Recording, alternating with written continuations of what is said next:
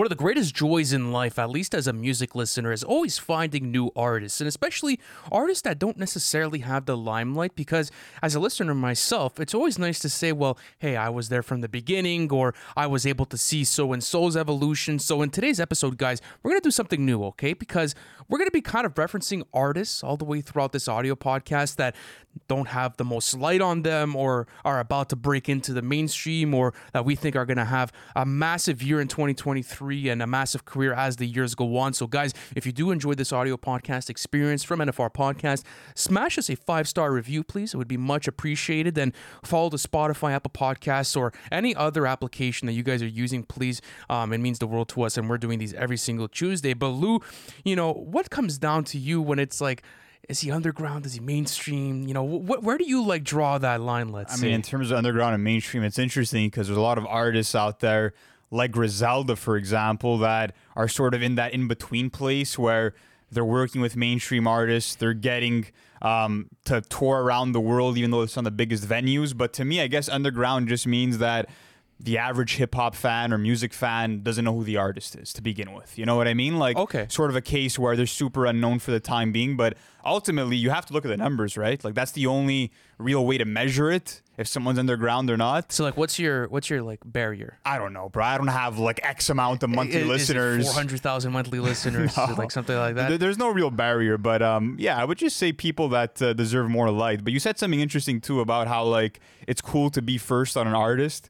But I feel like sometimes people take too much pride on being like, oh, I discovered this artist, you know, I was at a specific venue and they got to play live and I found them and, you know what I mean, put all my friends onto them. But at the end of the day, if it's seeing them live at a venue or having like someone else put you onto that artist or finding them on TikTok, you're still discovering them one way or the other. You know what I mean? It's not like you could take ownership of being one of the first fans. That's very true. That's the way that I view it, at least. That's you know what true. I mean? Sometimes it just gets a bit ridiculous. Yeah. You know? It's like people take too much pride on like, oh, I found the guy, bro. Or like someone ends up in like the 0.00000001% of all Cardi listeners and like just kind of won the lottery, you know, at the end of the year. So I always found that interesting. But yeah, I mean, the underground and mainstream conversation for me has always been interesting because, like you were saying with Griselda, do you consider Benny the Butcher an underground rapper when like Man's getting like platinum plaques at this point? And he's signed to like Def Jam, which is one of the biggest labels.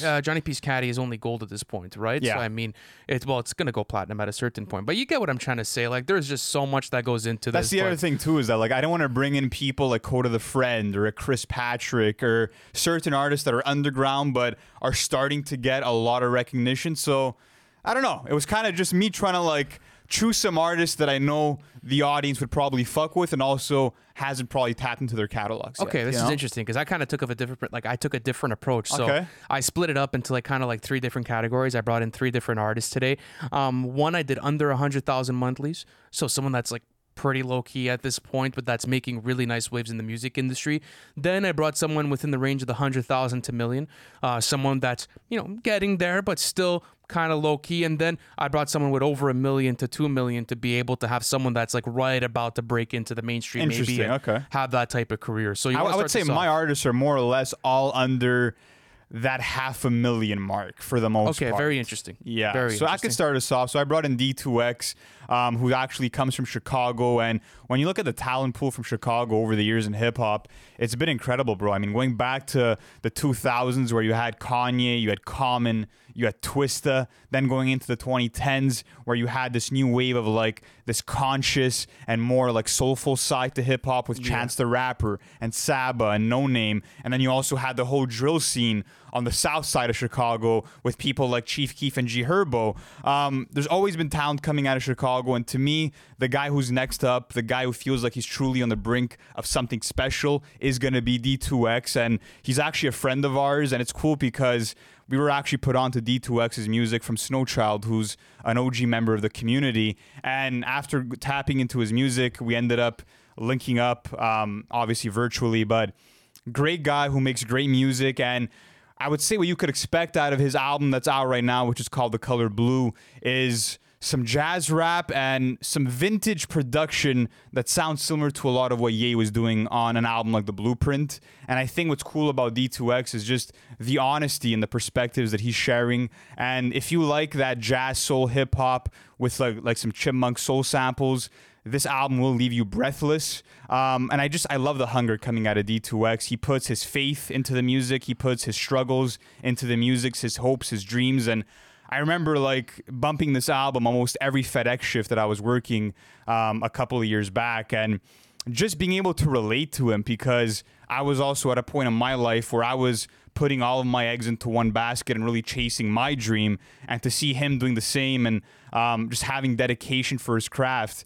It was beautiful, bro. It was beautiful. And D2X kind of reminds me of like a Blue to a certain extent, where like a lot of his content matter is not necessarily shifted towards a certain perspective, but it's very honest and it's very humble in approach as well. But you hear like that hunger to be a top MC. And I think that that's something that's maybe a bit lost within, the art of rap at the moment, and something that I feel like could make a comeback at a certain point if the new young generation decides to come through with it. And when I speak to D2X as well, we had a good phone call about this. Like, he is so pure with his intentions about his music, and everything that he does is always to advance his creativity and also advance like what he's trying to do with his concept and his projects. Like, going to example, like all the sample flips that you hear on The Color Blue, like he's crate digging and he's trying to find the best samples to bring into his music. And for me, that's super important as a listener, because if you're going to dive into like that type of area of rap, you have to be educated as well. And I also like his music taste. Sometimes I'm like going through his IG stories, and you could tell what he's inspired by that day, either if it's like a Flower Boy or whether it's, let's say, Commons B, for example. I feel like he's always on a type of time, and I like the area in which he's creating. Absolutely. And what's cool too is that I feel like he's not entirely consumed by like the business aspect of the music as much as he is by the passion. Like, for example, The Color Blue came out 2 years ago, and rather than like releasing singles and trying to like go fucking viral on TikTok, he's been sort of waiting to form a new project that can take him to new heights. And that's going to be a project coming out this summer, and that should be fire. And there's actually a single out for right now that you guys could check out called I Understand.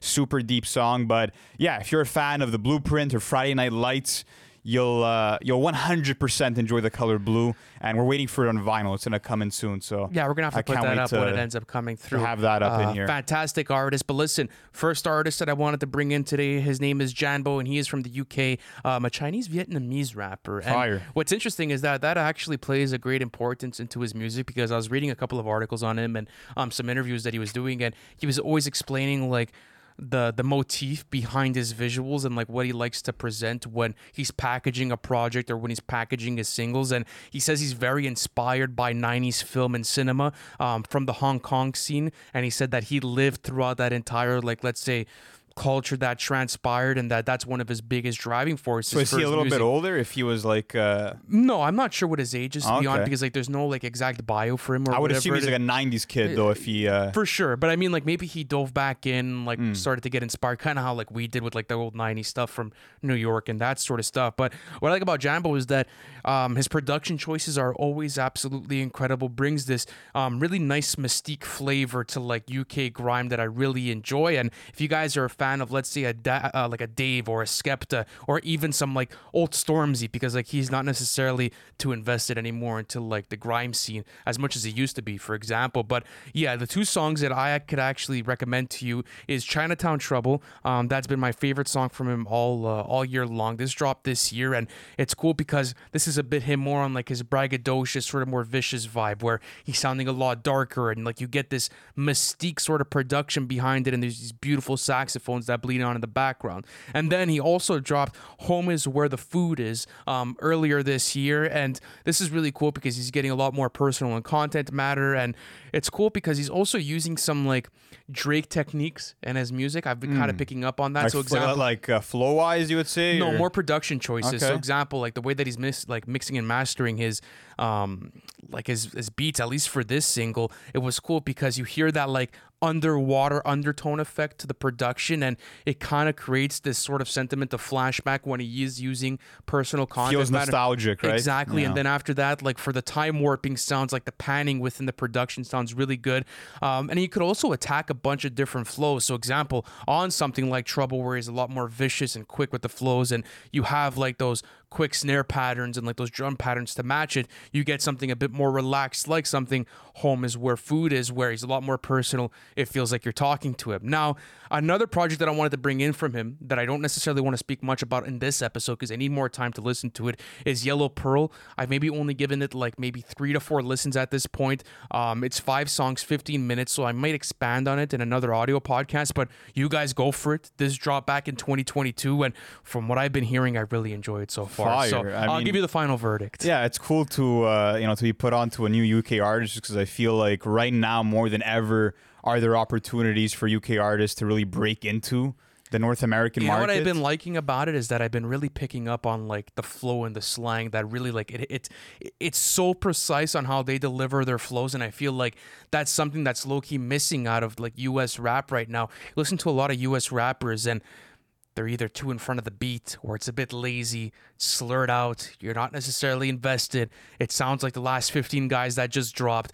But now with the UK, I feel like there's a lot more flavor and culture that's coming out throughout the music, especially for the underground. And I wanted to bring in Jaembo for today because fantastic music, really, really good stuff. And I would suggest I think it's always a challenge for me and UK artists. Like there's artists like Wesley Joseph or Digga D that I've been giving a chance to lately, and honestly speaking, like the only artist that I've really kept in constant rotation out of the UK is still Little Sims. So like it's still hard for me, like I'll be honest about it, to really make that connection to the UK sound, but I'm always looking forward to it because it's refreshing, bro. It is refreshing. And when you get into that sort of sound, that's nice because I do feel like they're producing their songs a lot better right now.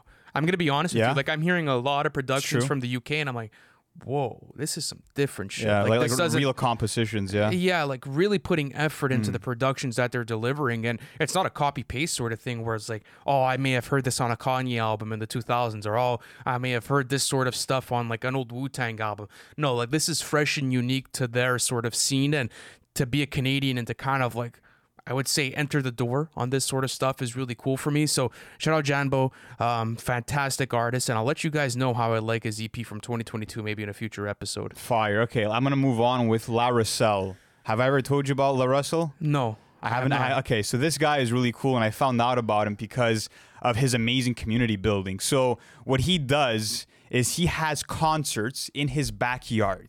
Oh, cool. In his childhood home in Vallejo, California, he literally sends out like invites to his fans to pull up to the crib. His mom like provides some rolled J's for everybody. There's a whole cookout going down. That's crazy. And they pack up like, I wouldn't say this huge backyard, but a decent like, probably like, I would say maybe like the size of my backyard. You know what that looks like. Oh, that's pretty good. Probably around that size. And the mom does a cookout. And what's cool is that instead of going on tour, bro, like the guys literally keeping it homegrown. And the way that it works is that there's obviously like a select amount of people that are allowed entry because he can't have like all of his fans fucking pull up. So the way that it works for you to get in is you have to make him an offer. So it could be offering, let's say, money, like cash to pull up. It could be like, I'll bring my fucking cute chihuahua, like whatever it is, bro. Oh, like, I see. You have to make him an offer, and if he fucks with the offer, no matter what it is, he'll grant you like the tickets to that concert. And I'm just like, this is such a cool way to really like grow a deeper connection and bond with your supporters, and it's something so innovative that I'm not seeing anybody else doing, and it even inspired me as a creator, just to really like hone in with the people that are the most loyal and supportive towards you and what you're doing. And he even had like offers one summer to go on tour with Russ, and he's like, fuck that, like I have shows to do with the crib, bro. I can't go on tour with Russ right now. So I'm a really big fan of the whole independent movement because it doesn't get more independent than that if you think about it. That's like, very true. You're literally having people at your crib, and what's cool too is the way that he runs his merch is that it's sort of a pay what you want sort of template. Awesome. So that's cool. If you want to support and give $1,000 for a t-shirt just because you really like what the guy's doing and you could afford it, you could do that. If you want to just pay $5 because that's all you could afford to pay, he'll accept it. So I just love what he's doing and the experience that he's creating for his fans. And the music is also fucking quality. And that's what I want to talk about now is his latest album, which is called Clarity. It only dropped a few weeks ago. It's 7 songs. And if you're a fan of like that neo soul mixed in with some conscious hip hop as well, that's exactly what LaRussell is going to provide for you. Some of my favorite songs on here include the self-titled track, which is called Clarity. I also love the song called Money Grows, where he takes you through different perspectives about how he views success for him and how no matter what wealth he might claim over his life, if his family doesn't have a crib, if his family and friends aren't able to travel, he's not happy at all. Okay, this is cool. Okay, so how many... Yeah, he drops... That's another thing too, guys. If you're a fan of like short projects and an artist who's consistently feeding his fan base, LaRussell's going to provide that for you. He already has 3 projects out just this year. How many monthlies? Monthlies, he's at 291 right now. Okay, so he still has some ground to make. Still relatively underground, but like he's still getting major looks. Like he's done an LA Leakers freestyle, which is really good. 796,000 followers on IG though. It feels like his content is going fucking crazy. It's his content, bro. It's the way that he's marketing himself that is just absolutely genius, and it's giving me a lot to learn too. So like I said, if you're a fan of that more neo-soul mixed in with hip-hop, also on a song like Clarity, you'll get also a side of his singing chops that are really cool too. And it just, there's this really like homey feel to the music where it feels like your best friend in the basement or in the garage just chopping it up, despite having that studio quality to it. Apart from that, I just think he's a great poet too. On this project, you'll find one-liners. Yeah, the merch is hard. The merch is hard. You'll find one-liners like, did it from the crib, 100,000 records sold, ha, I call it ghetto gold. Really clever shit. Apart from that, I would also check out songs like Generational Trauma and Tucked and Workin'. Man, we have to maybe go to one of these concerts, bro. Bro, it sounds like such a crazy time, bro. Yeah, we got to ask him if we could go to one of these concerts, let's say. Absolutely, bro. Oh, that's cool. He has the donation. Hey, okay, because that's a nice like model for a business, especially like an artist. I feel like if you're going towards the independent route, like you could really strive on your community and like have the people like kind of bring you up to a certain extent. So, example, let's say you take LaRussell for instance, you could take that route where you commercialize yourself and then after that you ruin the community aspect of yourself, or you play on the perfect bridge of like independency but also like staying within that mainstream realm. Yeah. You know? So I really fuck with this. This is super cool. Congratulations, man. Yeah, he's awesome. Fantastic stuff. You should definitely check out his stuff, guys. So who put you onto? Honestly, I just found like one of those videos online, bro, of like him doing the concert in his backyard, and I'm like, what the fuck is this? And then I went to check out his YouTube channel, and he explained how he had a contractor build what he calls a pergola, which is sort of similar to a gazebo, but there's like an elevated platform, and he even has like these wooden bleachers in his backyard so people could sit while they're watching the show. That's so cool. It's so fucking cool. So yeah, if you guys want to check out LaRussell, I definitely recommend his music. Super cool stuff here. No, this is really, really, really cool. And I see some people already that I'm following already in tune with this shit. So he's really talented, bro. Like I respect the guy a lot for just the work ethic and the homegrown feel to his brand. It's awesome. Really dope. Well, congratulations to LaRussell, but I'm going to bring in another rapper in today, and his name is actually Jev. If you guys are familiar with Jev, he released the project The Color Gray back in 2022, and what's interesting is that when I was doing some like Reddit and like deep forum dive like sort of conversation, because that's where you'll find most of the conversation for like underground artists. True. You will. People were just buzzing over like the unique aspect to Jev's vocals and like the way that he's able to actually portray himself as a rapper. So going through The Color Gray was quite interesting because I was never really familiar with Jev's music, but it's super nice. I believe it's only like 22 minutes long, if I'm not mistaken. I have to pull up the exact track list, but this is going to be a really nice listen for you guys. And then it's also going to allow you maybe to go into different stuff from him. Yeah, 8 songs, 22 minutes. And he's super low-key, 19K followers on IG. Interesting. Yeah, but you know what's interesting is that the music speaks for itself because he has 800,000 monthly listeners. Wow. So there's he's a guy that's all substance. Like he's really, really, really like... he's proud of his craft, and you could hear it within it. Like, he's really a creative, and he wears so many different hats, and you could see that on The Color Gray, and that was the main reception that the project was getting, because if you go through here, he's doing so many different things. For example, the intro track where Where's the Confetti, that's like the most popular song on the album. That's a bit more of like a grandiose sort of feel from Jev, and we got recommended that song actually in the live stream. I remember hearing that. I was fire. So very good. You had that sample on loop, and he's also into his sample cuts, which is really nice as well. Then you got something like And Then I Got Revenge that kind of reminds me of like a Baby Keem sort of like flow and energy that's very brash in your face, but very energetic, very quick flows on top of this fire production. Then you'll also see him kind of tap into like his Saba bike, if that makes sense to you. Very meditative while also pronouncing every single word, kind of how like a No Name does it as well on something like a Gray as well. Kind of more of a lo-fi performance on something like a Breathe. So you go through this project and you're like, how the fuck did he do this in 22 minutes? You know, what's next for Jev, and what's going to be next for his career? And then going through his social media, I love his visuals. I love the content that he's posting up because it's very exclusive. And I love the exclusivity factor with an artist where like everything is absolutely intentional. And he doesn't even have much out, bro. He has one album out, and then after that, I believe he ended up dropping Lone World Freestyle, which I haven't listened to yet this year. So if you guys want to check that out, please go ahead and do so. But a bunch of different stuff. I believe he also has a single called Matrix. That's his oldest song, according to his Apple Music. Is it the last one? I believe so. Hold on. Let me go all the way down. Yeah, no, so sorry. I'm seeing he's relatively new. So, like, yeah, he hasn't put, like... The Color Gray is the only project I see on Spotify. His first one was called The Diamond Rose, or Diamond Rose. This dropped back in December of 2019. And I believe his collective is also Loner. I think that's just a single, could it be? I'm seeing that is a single, yeah. Oh, okay. That's a single. Yeah. And also, yeah, super fire merch if you guys want to go support him.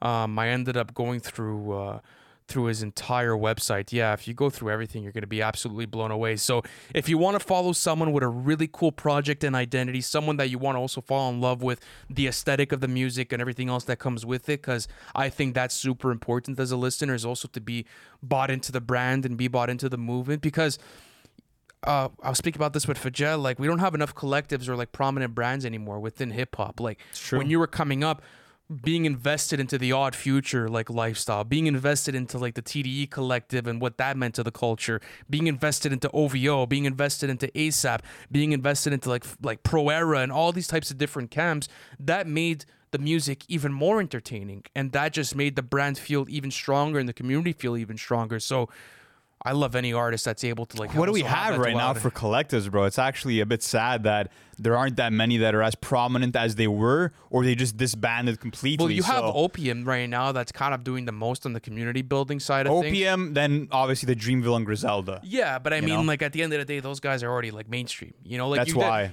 those collectives started like a couple of like years back, especially with Dreamville. I think it was around 2014. Yeah. Well, there's also Pivot Gang. Pivot Gang's another collective. Absolutely. Like you have them as well. So you have your collectives, but I like to see artists that also attach a brand to themselves, and that gets me invested off of the jump. So I wanted to bring in Jeff for today. Actually, I don't know what state he's from. It didn't tell me anything. I tried to find articles. Like he's still super low key. The social media presence is still a bit low, but I think he's gonna have a fantastic year if he continues dropping heat. So yeah, I'll have to dive deeper into Jeff. But next up, I have an artist that you are familiar with because he was on Super Tecmo Bow. This is Ice Cold Bishop, okay? And of course, he was featured on Hot Water Tank on Super Tecmo Bow, and Fajel has been recommending me his album that dropped this year, which is called Generational Curse, for the longest time, bro. For whatever reason, I kept putting it off. I only tapped into it, I would say, probably a couple of weeks ago. And ever since, it's been fucking locked and loaded in my rotation, bro. I'm absolutely blown away. So the perfect entry point to maybe convince someone to get into them is just because of how animated and eccentric his voice is. I felt like I was listening to a mix of like Danny Brown, Wiki, and Schoolboy Q. Yeah. That's the sort of like vibe that I get from the originality of his inflections. And he's a rising rapper from LA. Just put out this album, Generational Curse, and it's been getting a lot of buzz and making a lot of waves. It's 13 songs, 36 minutes. And honestly speaking, it feels like his own version of a Good Kid, Mad City, in the sense that he's this sort of damaged and confrontational person who sort of seems to be in his John Wick era, who's rapping about sort of like avenging his fallen friends in the ghetto who got caught up in the streets, and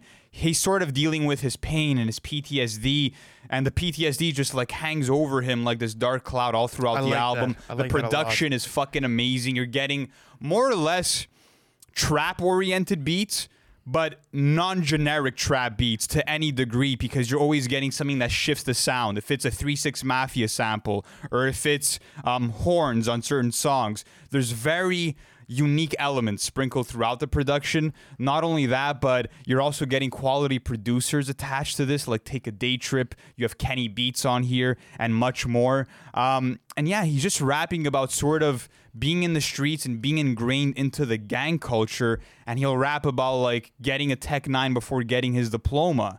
And I just love certain songs on here, like Out the Window. I love songs like Dare, where he mentions like, you know, certain anecdotes about like how he can't even see the veins on his cousin's arms anymore because she did too much heroin. Like, that's super deep shit, bro.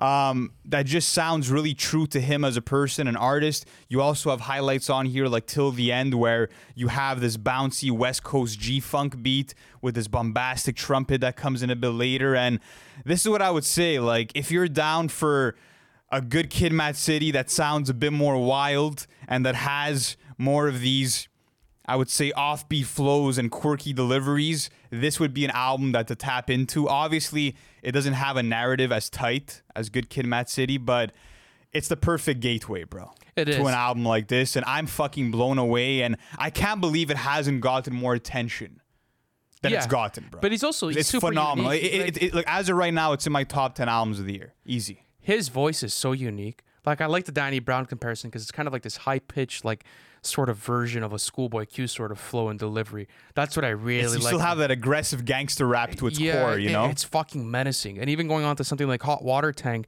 that was cool, too, because he was so animated on that type of production. And, like, he also he uses whistles as well as ad-libs, right? At certain points as well. And I really like that. And you'll actually pick out on this. He has the exact same... what was I gonna say? He has the exact same. Oh my god! Oh, something with the ad lib. No, I just blanked out. Anyways, if it comes back to me, it comes back to me. But yeah, guys, you should definitely pay attention to Ice Cold Bishop if you haven't yet, because he can make some moves, bro. He can make some serious moves in this shit. I really think so. Absolutely, he can, especially for hip hop. Hip hop needs people like Ice Cold Bishop right now.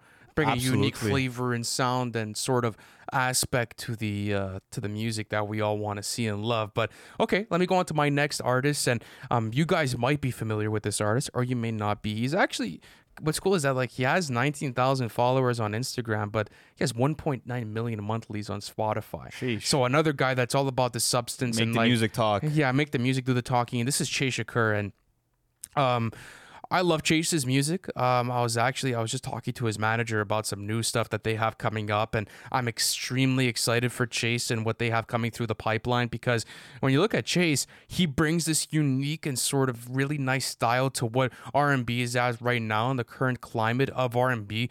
Think of like Brent Faiyaz, that's also able to like attack like higher notes and is able to get a bit more melodic in certain instances. Chase has 30,000 followers, on Instagram, but still super low key. And what's cool too is that if you're a fan of Brent Faiyaz and that sort of like R&B mixed in with hip-hop more or less, almost as if like the songwriting is hip-hop to a certain extent, this is the guy for you.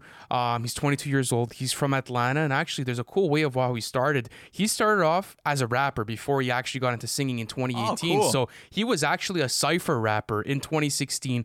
He used to do like these cyphers in East Atlanta before he actually ended off, with his singing in 2018. And then, he started to get inspired by Jodeci and Mary J. Blige to be able to create this really nice alternative experience to his R&B sound. And the project I want to bring in today is actually his only project out right now, or one of his only albums, and it's called It'll Be Fine. I just saw the streaming numbers. It streamed fucking well, bro. It streamed well, yeah. You have songs on here with over 10 million streams, so it's there. Like, this is what I meant about someone that's about to break in. Yeah. Like, he's about to break in, and he's on that middle point of, like, underground, but still extremely popular within the community. And you'll have such a fun time with this album, guys. It's fire. It's only 9 songs, 25 minutes, super smooth listen. And what's cool too is I feel like a lot of new artists are starting to pick up on short albums. That's what's fucking cool. Yeah. A lot of artists are not like it, the trend is now starting to become more of like, let's not oversaturate. Let's kind of strip this stuff back and create the exclusivity factor again. Yeah, I feel like, yeah, the only exception is when you go to like some other artists that are up and coming that are more into like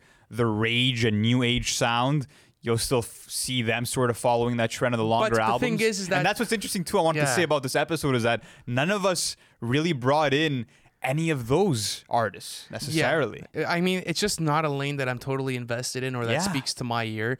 I do feel like the sound does get redundant and that it has been prominent now for the past 2 or 3 years, but it's kind of getting stale at this point. If you're asking me, you could ask anyone else. Like, I'll still go in and like give everything an honest review, and I'll give it a whole listen and like lend my ear. But to get invested into it personally, I can't. I'm being completely honest with you. Yeah, and that's the other thing too, is now you have Playboi Carti and you have Trippie Redd and you have Yeat and you have Ken Carson and Destroy Lonely doing it. And it's like, how much room is there for new artists that are totally replicating the same type of beats and productions and chiptune synths and, you know, all these sort of EDM influenced beats and whatever else? If you don't have anything that separates you from the pack, I'm just not going to care. I'm not going to care. That's the honest truth with me. So, yeah, I think it's cool to see that we're sort of on the same page with that. But it's nice to see that the underground is starting to wake up a bit. Yeah. Like, you're starting to see this new pool of talent coming through, and everyone's very intentional. Like, everyone wants to get back to the music and the no gimmicks, which I really do enjoy, and everything else is kind of falling flat. So going back to this Chase Shakur project, you guys are going to have so much fun with it. It's called It'll Be Fine, and there's so many great songs in here. The most popular one is Honda Civic 98.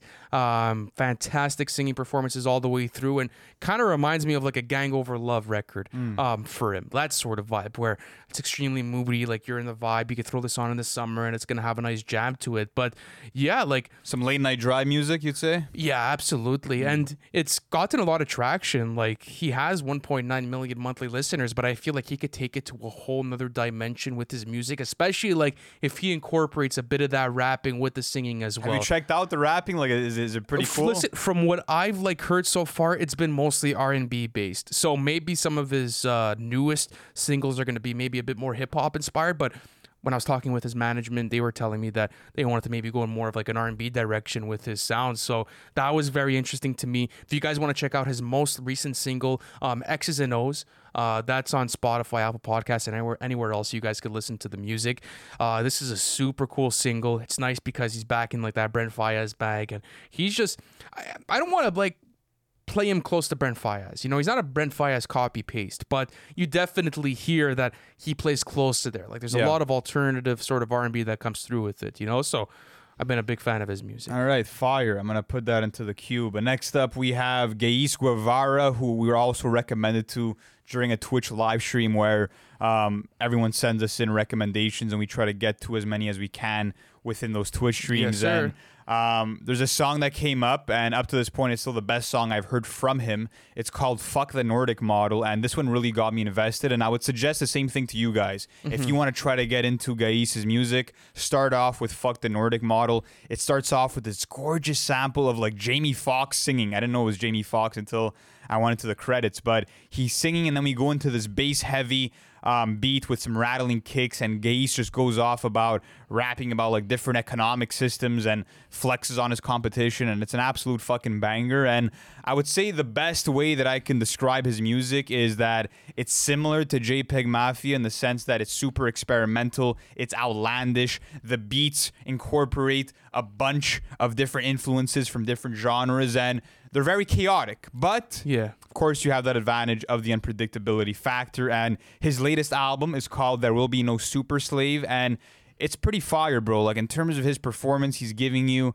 the speedy triplet flows from one song to the next. And you even have songs on here like Face Off, where you have the sped up soul sample, and he's sort of describing and rapping about his experience pulling off his first murder, and you have these gruesome details And it's just, it's super well done, bro. No matter how left field the content might be, you're always going to be entertained through just the variety of sounds he's able to pack in and just how captivating he is as an MC. And I know a lot of people think that he might be derivative of JPEG Mafia. I still think that he holds his own. Yeah, he holds his own for sure. But especially flow and vocally wise, I don't feel like there's that much of a similarity. I mean, anyone could like sort of take from each other when it comes to production styles and incorporating that in the music. But when we were in the stream the other night, the whole stream was fucking going crazy for that song. Did he win that night? Because we do power rankings on these streams. Yeah, I think he had won that night. I think he ended up taking the W. I think he might have won. Okay, because on Twitter, something had gone viral from him where he had commented from a fan saying that, like, oh, Lil Tecca's like now underground, you know? Like a kid on Twitter was trying to make the claim that Lil Tecca was now underground because of the amount of streams he was getting per track, let's say on new projects and shit. And like, Ghais was like, this guy's underground, like what the fuck am I, you know? And that's where like shit gets a bit dodgy, especially in the whole underground conversation. You know, Lil Tecca is not an underground. He's not an underground artist. That's impossible. Like you can't even say that. Ransom has like over 1 billion streams at this point. Nobody that has a multi-platinum song to me could be considered underground, bro. I don't care. No, okay, maybe you say that his numbers slowed down a bit or that the traction kind of halted a bit, but Lil Tecca has a massive fan base that'll eat anything that he puts out. So at that point, like, what do you consider underground or not? That's a funny tweet. I kind of remembered that as I was going through. But listen, I don't have any other recommendations for artists. I brought in my three. Do you have one last person you want to shout out for today? I'll do one more for sure, and then I want to have a little convo with you about just the state of underground hip hop. But I'm gonna bring in Reggie, who I actually included back in 2021 for my list of the top 10 songs of that year, and the song was "Ain't Gonna Stop Me." And it's crazy because I've been following him for 2 years, and I feel like I'm experiencing a struggle that a lot of Reggie's fans are experiencing right now, in the sense that it's been 2 years and we only have 6 songs to go through. But guys, I'm telling you, all 6 songs are worth a listen, and it's just there's still that excitement of waiting for that first full project from him, just because of his abilities as a vocalist. I mean, this guy just evokes so much emotion. He has this southern drawl to him and such a smooth, buttery voice. And the first song, like I said, is going to be Ain't Gonna Stop Me, that you guys should check out. He definitely will remind you of someone like an Andre 3000, just in terms of how many different voices and inflections he can tap into.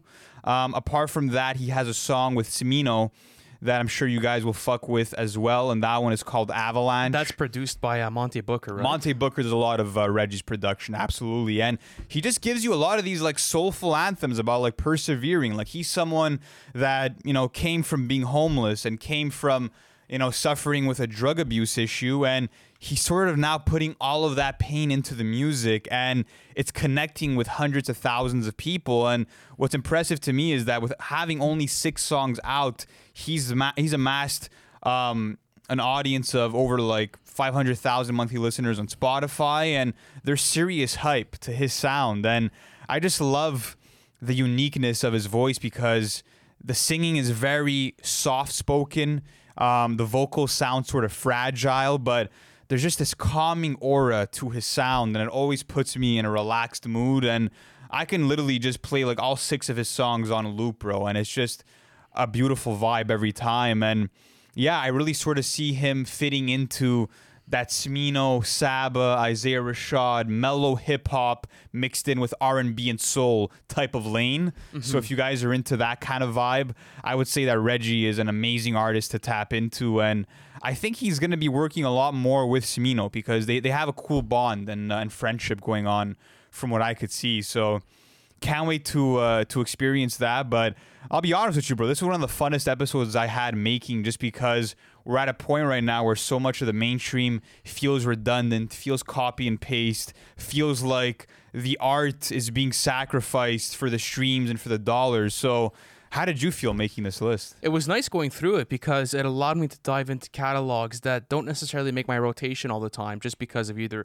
you know, doing album reviews or stuff like that. But I'm a huge nerd for diving into new artists. And it's cool too, because like, we also get a lot of recommendations, and there's a lot of managers that hit us up or whatever it is. And it's nice to like get recommendations in, or let's say have a management that comes through with an actual vision.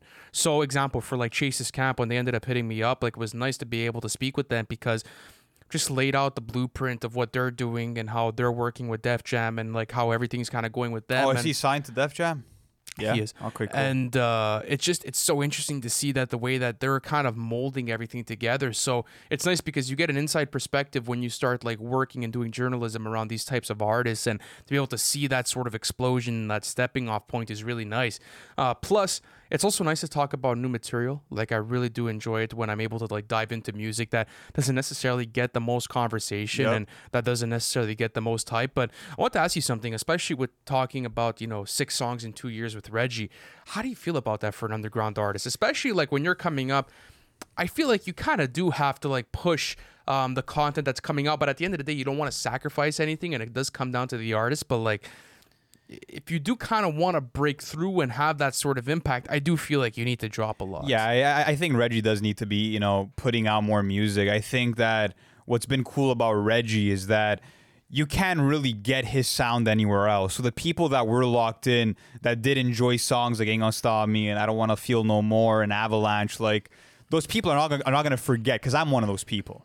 And I'm someone that no matter what, bro, no matter how many years it's been, I'm still going back to those tracks just because of how high the level of quality is. But yeah, in terms of him actually wanting to build a substantial career that is going to, you know, sort of grow with each passing year, I think he does need to put out a full project. I think he does need to keep pumping out singles and just getting his face and name out there a little bit more, you know? So, well, not only that, but I also think it's interesting for an artist to be dropping consistently. And I'm not saying to drop every week, but project a year, you know, like either if it's an EP or let's say it's a single or a 2 or whatever the fuck it is, right? Just being able unless to you have like a Section 80 in the tuck, you know what I mean? Like someone like a D2X, he's taking his 2-year break, but I've spoken to him and he's been working like almost every day on just 10 songs, bro, which is pretty wild. No, and I understand. So there's certain artists that like, there's a mission. There's a goal in mind, no matter. There is, absolutely. And I think what's cool about that is it allows you to be able to create, and it allows you to be able to be free creatively, excuse me. But as an artist, you kind of want to get reception on your music as well to be able to build out certain things and to be able to see, okay, like this is what my community is fucking with, but here's also the criticisms.